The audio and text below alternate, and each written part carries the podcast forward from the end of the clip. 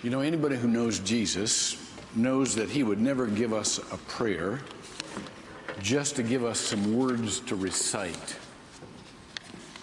The prayer that he taught us is a pattern that is meant to change our lives and change the world. And so, I'm going to be teaching over the next few weeks the Lord's Prayer in a way that will help you understand the inauguration of the kingdom of God now, here, now. And, and, and I've got just, I just want to take the first few little lines, few little words at the beginning of the prayer that introduces the prayer and introduce this prayer to you in that way. Um, when Jesus said to his disciples in Matthew chapter 6, verse 9, Pray then in this way. All right? So this is just an introductory. Uh, by the way, sermon's not going to be all that great or long this morning. I, I, can either answer your emails and texts and phone calls, or I can give you a good sermon. Your choice. Can't do both. All right. So this week I've been doing a lot of the former, and uh, and so, you know, I'm sure God will have something for you here, but it's not going to be spectacular.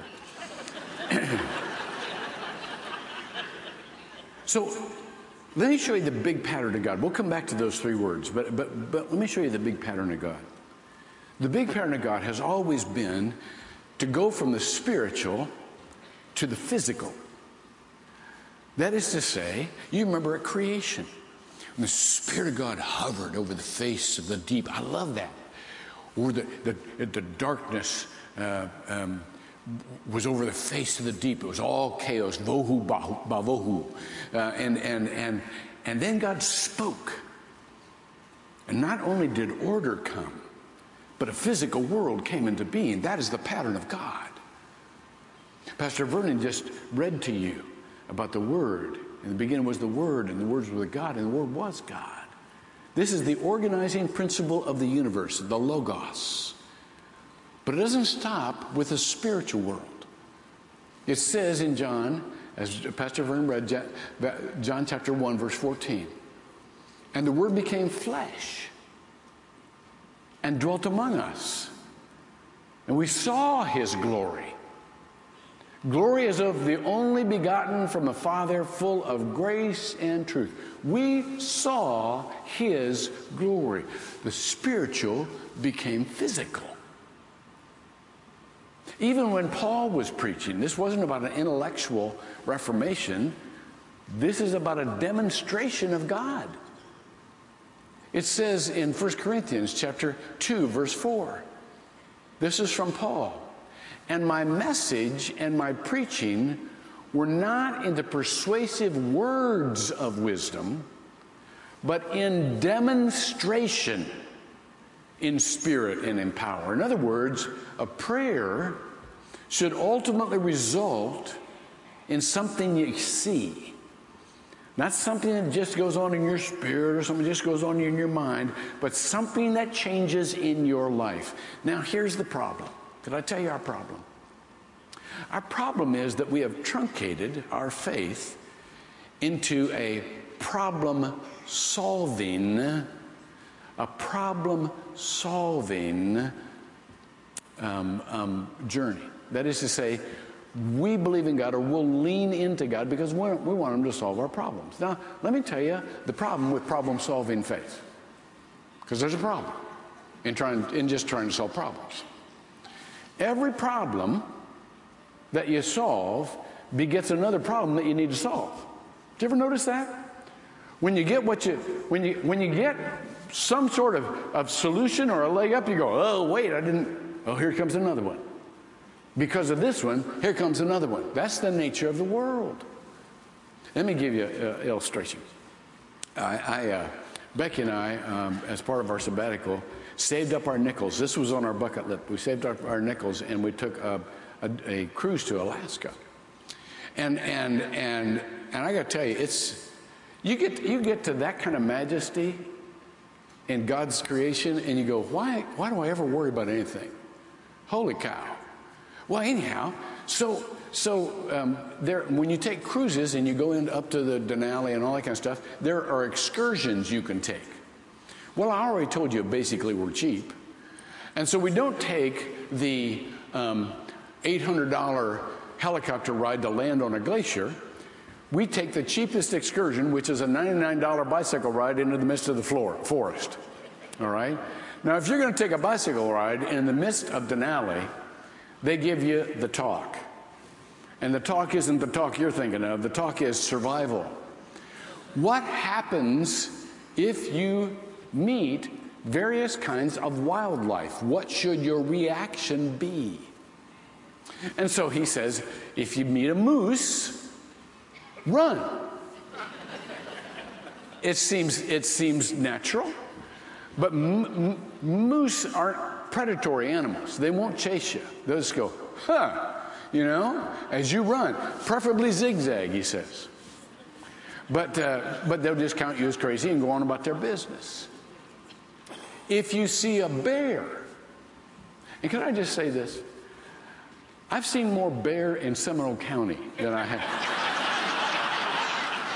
I, there's probably more bear in Alaska, but they hide better. I don't know.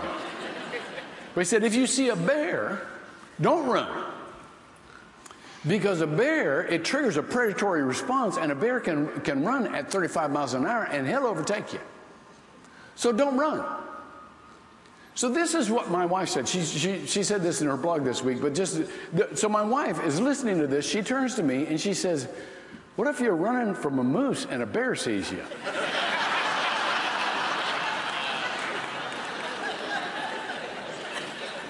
Every solution begets another problem. You understand the, the pattern here? We, we traveled um, um, uh, with one of those dome trains, you know, uh, up to the up to the park, and we had the guy in the microphone. He was telling us all about all the wildlife, and we we passed uh, beaver dams. These are fascinating creatures, you know. So he tells us about beavers, and and and he says, you know, the teeth on beavers aren't like enamel; they're like ivory. And as they grow, they curl. You ever notice how ivory, it's kind of like your fingernails, if they, you let them grow long enough, they curl. They start curling. And, and, and the tusks and, and, and the, the, so, so here's the thing. If a beaver doesn't kind of somehow keep his tusks shaved down, his, his, his, his teeth shaved down, they will eventually curl under and they could kill him. So as a survival, technique, the beaver gnaws on trees, you know, to keep his teeth down to where they don't curl around. Here's the problem. You know, one of the leading causes of death in beavers? Falling trees. Every problem solved creates another problem to solve. See, it's kind of a catch 22. Well, it's the same way in the, in the, in the faith walk. You know, all of us are looking to solve the problem of eternity. I want to go to heaven when I die. Well, good. That's good. And Jesus solved that for us. But here's the problem if you only concentrate on the benefits of the death, died for us on the cross, you will miss the life afterwards. See, Christians love to talk about the cross. We, we, and, and it changed history, it changed everything. But Christians don't very much know how to live the life that Christ lived. Remember what I said? Here's, the, here's what he wants us to do He wants us to go from our best interpretation of what the Bible says to our best imitation of how Jesus lived. See, if you just do the former, you're going to be arguing all the time. Well, that's not my interpretation. I don't think he said that. And then you're going to start dividing up and quarreling and fighting. And as long as you're doing that, you can't do anything constructive. You're not a blessing to anyone. But if you're living like Jesus, holy cow, everybody's blessed.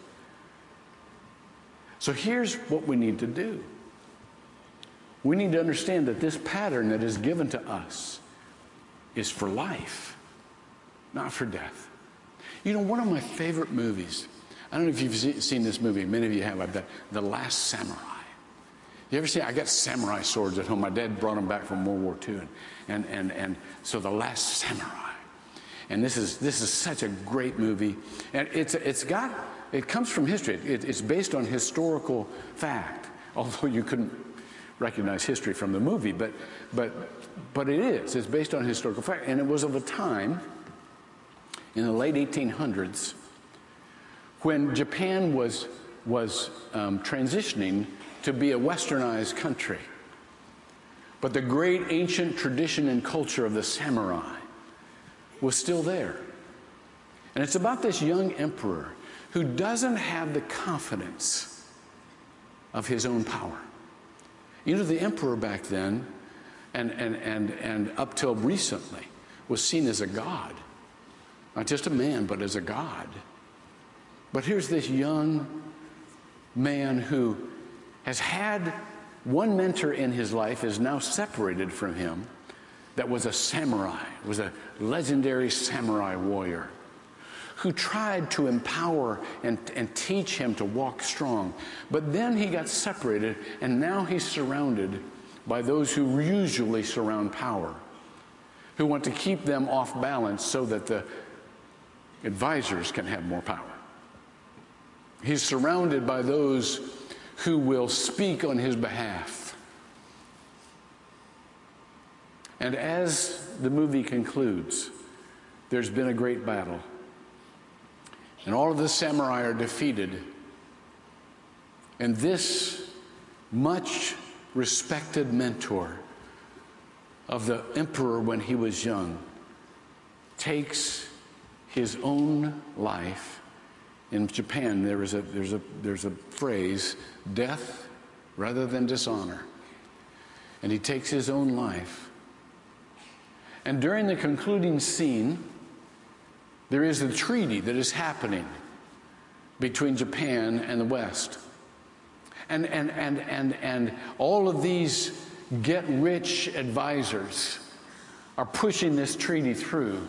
But then this American soldier that has been with the samurai and fought with the samurai for the honor of the samurai in the traditional ways comes in with this mentor's sword. And he kneels down. And this emperor who has retreated into the shadows comes forward.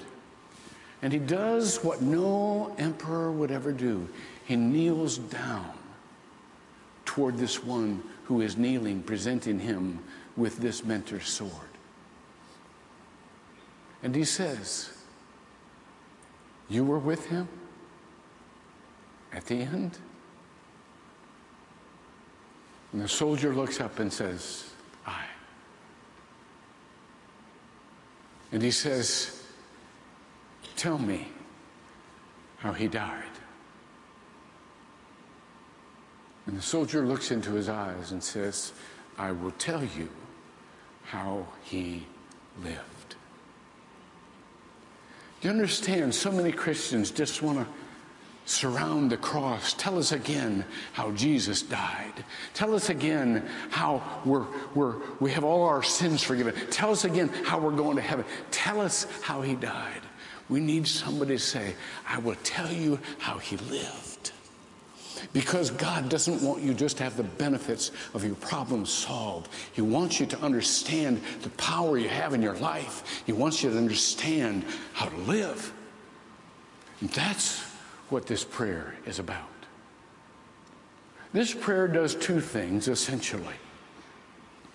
First of all, it inaugurates the kingdom in reminding us what prayer is for. I will, I will teach you about the six petitions of the Lord's Prayer. The first having to do with the kingdom establishment, and the second having to do with your personal needs. Those two should never be separated. If God is interested in bringing the spiritual into the physical, if He's inter- introduced bringing eternity, interested in bringing eternity into the, the, the life you have today, they should never be separated. And so when he gives us this pattern, go back to, to, to, Matthew 6 9. When he gives us this pattern, in Luke they said, Lord, teach us to pray. In Matthew, Jesus says these words Pray then in this way. Before we even get into the, con- the, the, the, words of the actual, the actual pattern, let, let, let me show you what this means. Pray here in Greek is in the presentive, present imperative, verb tense and mood. That simply means keep praying this. I order you to keep praying this. It is imperative that you keep praying this, and it's always in the present. It's always for your life today. Pray then in this way. The, the, the, the, the Greek term here is hutos. And hutos means this is a pattern. This is a pattern meant not only for your understanding, but for your behavior. This is a pattern not only for your spiritual life, but for your lifestyle. This is a pattern. See, what prayer does, we need to understand this, is it draws us closer to God so that God Himself can live through us with the power that He had in mind when He made us to accomplish the purpose he had in mind when He created us. And if you continue to do that, you will always have a fresh calling. You will always have this, Lord, this is from you today. This is from you for my present circumstances. This is from you. Do this through me. E. Stanley Jones was a, was a uh, um, wonderful, um, famous missionary to India. And E. Stanley Jones once said prayer is like somebody in a boat who, who wants to go to shore but kind of lost their oars. And so they throw a boat hook and it lands on shore. And they pull on the rope. See? Now, if you're in that situation, guess who's moving? It's not you're not moving God. You're not moving Him. A lot of people say, if I pray, then I can move God to do this. What? What kind of God you got? If I pray, then I can tell God something that He might not know, and He'll do it for me. What? Tell God something He doesn't know? Tell God to do something outside His own will and outside His. What? What kind of God you got? No, God already knows it. Jesus told us that. God already knows everything you need. So, what's prayer? James put it like this He said, Draw near to God, and He will draw near to you. Now, now, now let's go back to our illustration. If you get that boat hook and you're pulling the boat in, you're in the boat, is He drawing near to you? Well, Proximity wise, I guess you could say that from your perspective, but that's not what's happening in reality. When you pray, God is establishing eternity in your life. It's not moving, it's just coming to reality and a nearness that God always meant for you. Prayer is to move us, prayer is to change us. And lastly, Prayer is to help us identify and recenter on that kingdom reality. You know, we need to remember where our home is. A lot of us have addresses. That's not our home. A lot of us are walking through circumstances. We think, I'm going to be here forever. No, that's not your home. I, uh, you remember George Shultz? Uh, George was the, the Secretary of State under Ronald Reagan. Brilliant man and wonderful guy. We had, Becky and I had uh, uh, dinner at his house. He lives at Stanford uh, University and had dinner at his house one night. He cooked, he's a wonderful cook. And he, re, he was regaling us with stories of Reykjavik and, and Gorbachev and Reagan and kind of the inside stories. It was so much fun. Well, Secretary Shultz used to have this practice when he um, would, would commission diplomats. He would bring them into his office and he would say, Tell me about, your, about the country, you know, that, that, you're, that you're, uh, you're going to. And so, man, they felt like this was a test. You know, they'd break out in a sweat, you know, and so they're telling, now, he, George said, I, I was just interested. I wasn't giving them a test, I was just interested, you know? And, and, and, and, they'd, and then he'd do this. There was, a, there was a globe in his office. And he'd walk over and he'd spin the globe. And he'd say, Point out your country to me.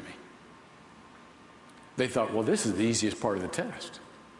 And so they'd stop the globe, they'd find the country to which they're going, and they'd point to it. And Secretary Shultz would always say this No. I said, point out your country to me. And then they'd go back to the United States of America and they'd point to it. And George Shultz would say, very good. You understand? That's our country. That's our country. That's our home. It says, and Lamont says, you know, when it comes right down to it, we're all just walking each other home.